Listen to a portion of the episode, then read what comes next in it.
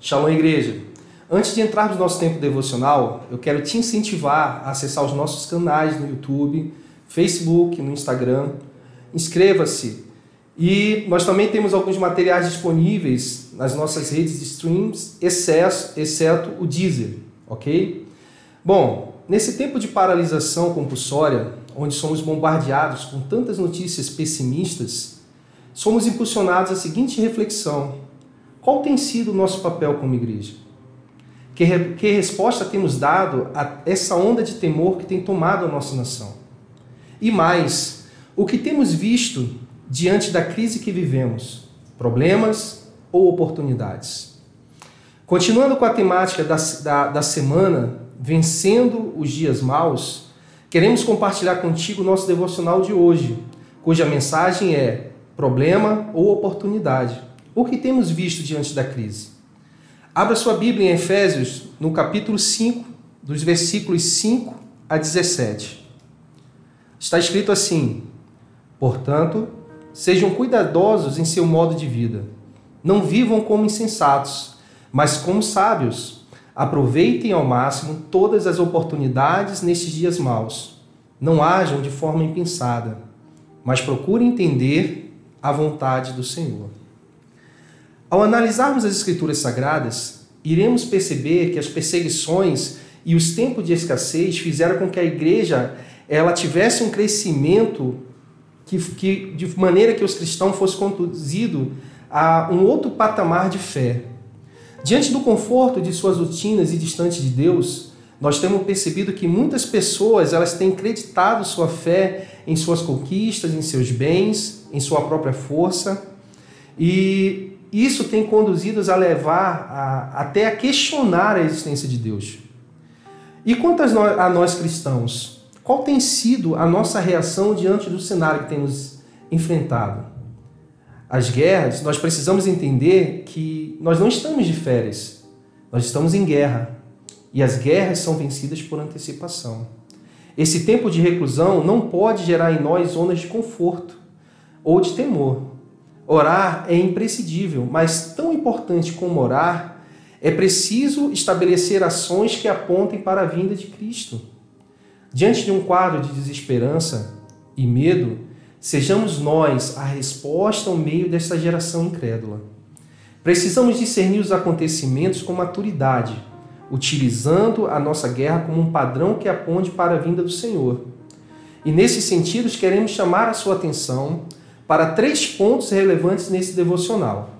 Primeiramente, apresente a Deus os medos que têm impedido de se posicionar ativamente diante dos seus inimigos.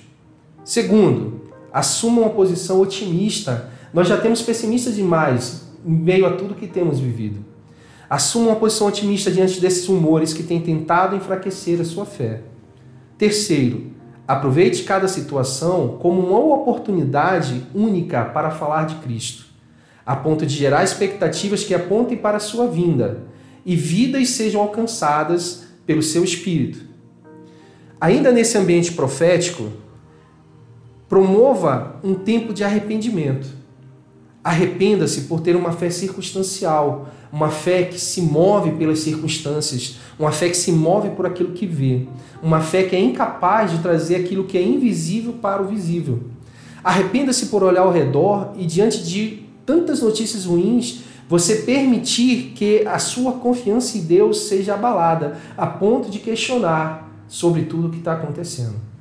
Arrependa-se por atitude e ações que lhe tiraram do centro da vontade de Deus. Queremos te convidar agora para um tempo de clamor. Queremos clamar sobre a sua vida para que haja despertamento para tudo aquilo que o Senhor lhe chamou para viver.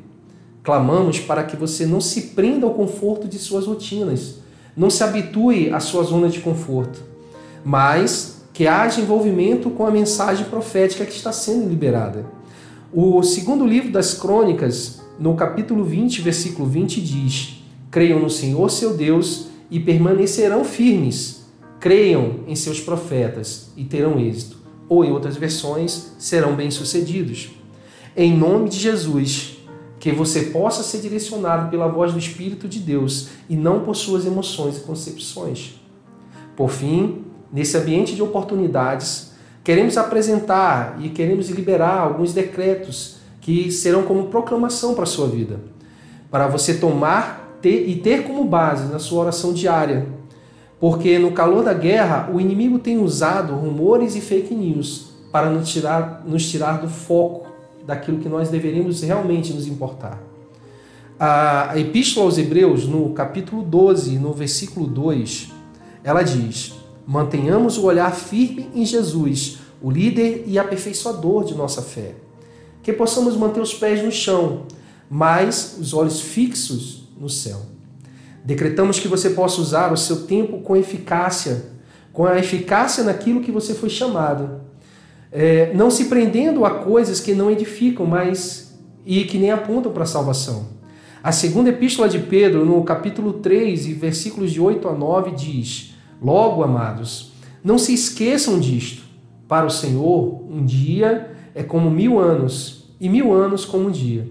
Na verdade, o Senhor não demora em cumprir sua promessa, como pensam alguns. Pelo contrário, ele é paciente por causa de vocês.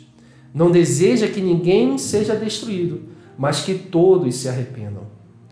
Por isso, em nome de Jesus, que você possa aproveitar bem as oportunidades que lhe serão dadas, remindo o tempo, porque os dias são maus. Por fim, queremos liberar sobre a sua vida o decreto de ousadia. Mas por que ousadia, pastor? Porque a igreja está sendo intimidada por essa crise que está sendo instaurada no mundo. A igreja tem sido coagida, tem se prendido dentro das suas casas.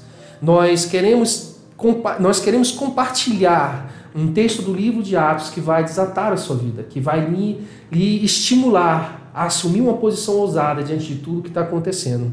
O livro de Atos, no capítulo 4, do é, versículos 29 a 31, cuja narrativa é bem pontual para nós, diz assim: Os discípulos reunidos e conscientes da responsabilidade que estava sobre eles, oraram, dizendo: E agora, Senhor, ouve as ameaças deles e concede a teus servos coragem para anunciar tua palavra. Estende tua mão com poder para curar, e que sinais e maravilhas sejam realizados por meio do nome do teu santo servo Jesus. E a Bíblia vai dizer, queridos, que depois desta oração, o lugar onde estavam reunidos tremeu, e todos, todos ficaram cheios do Espírito Santo e pregavam corajosamente a palavra de Deus.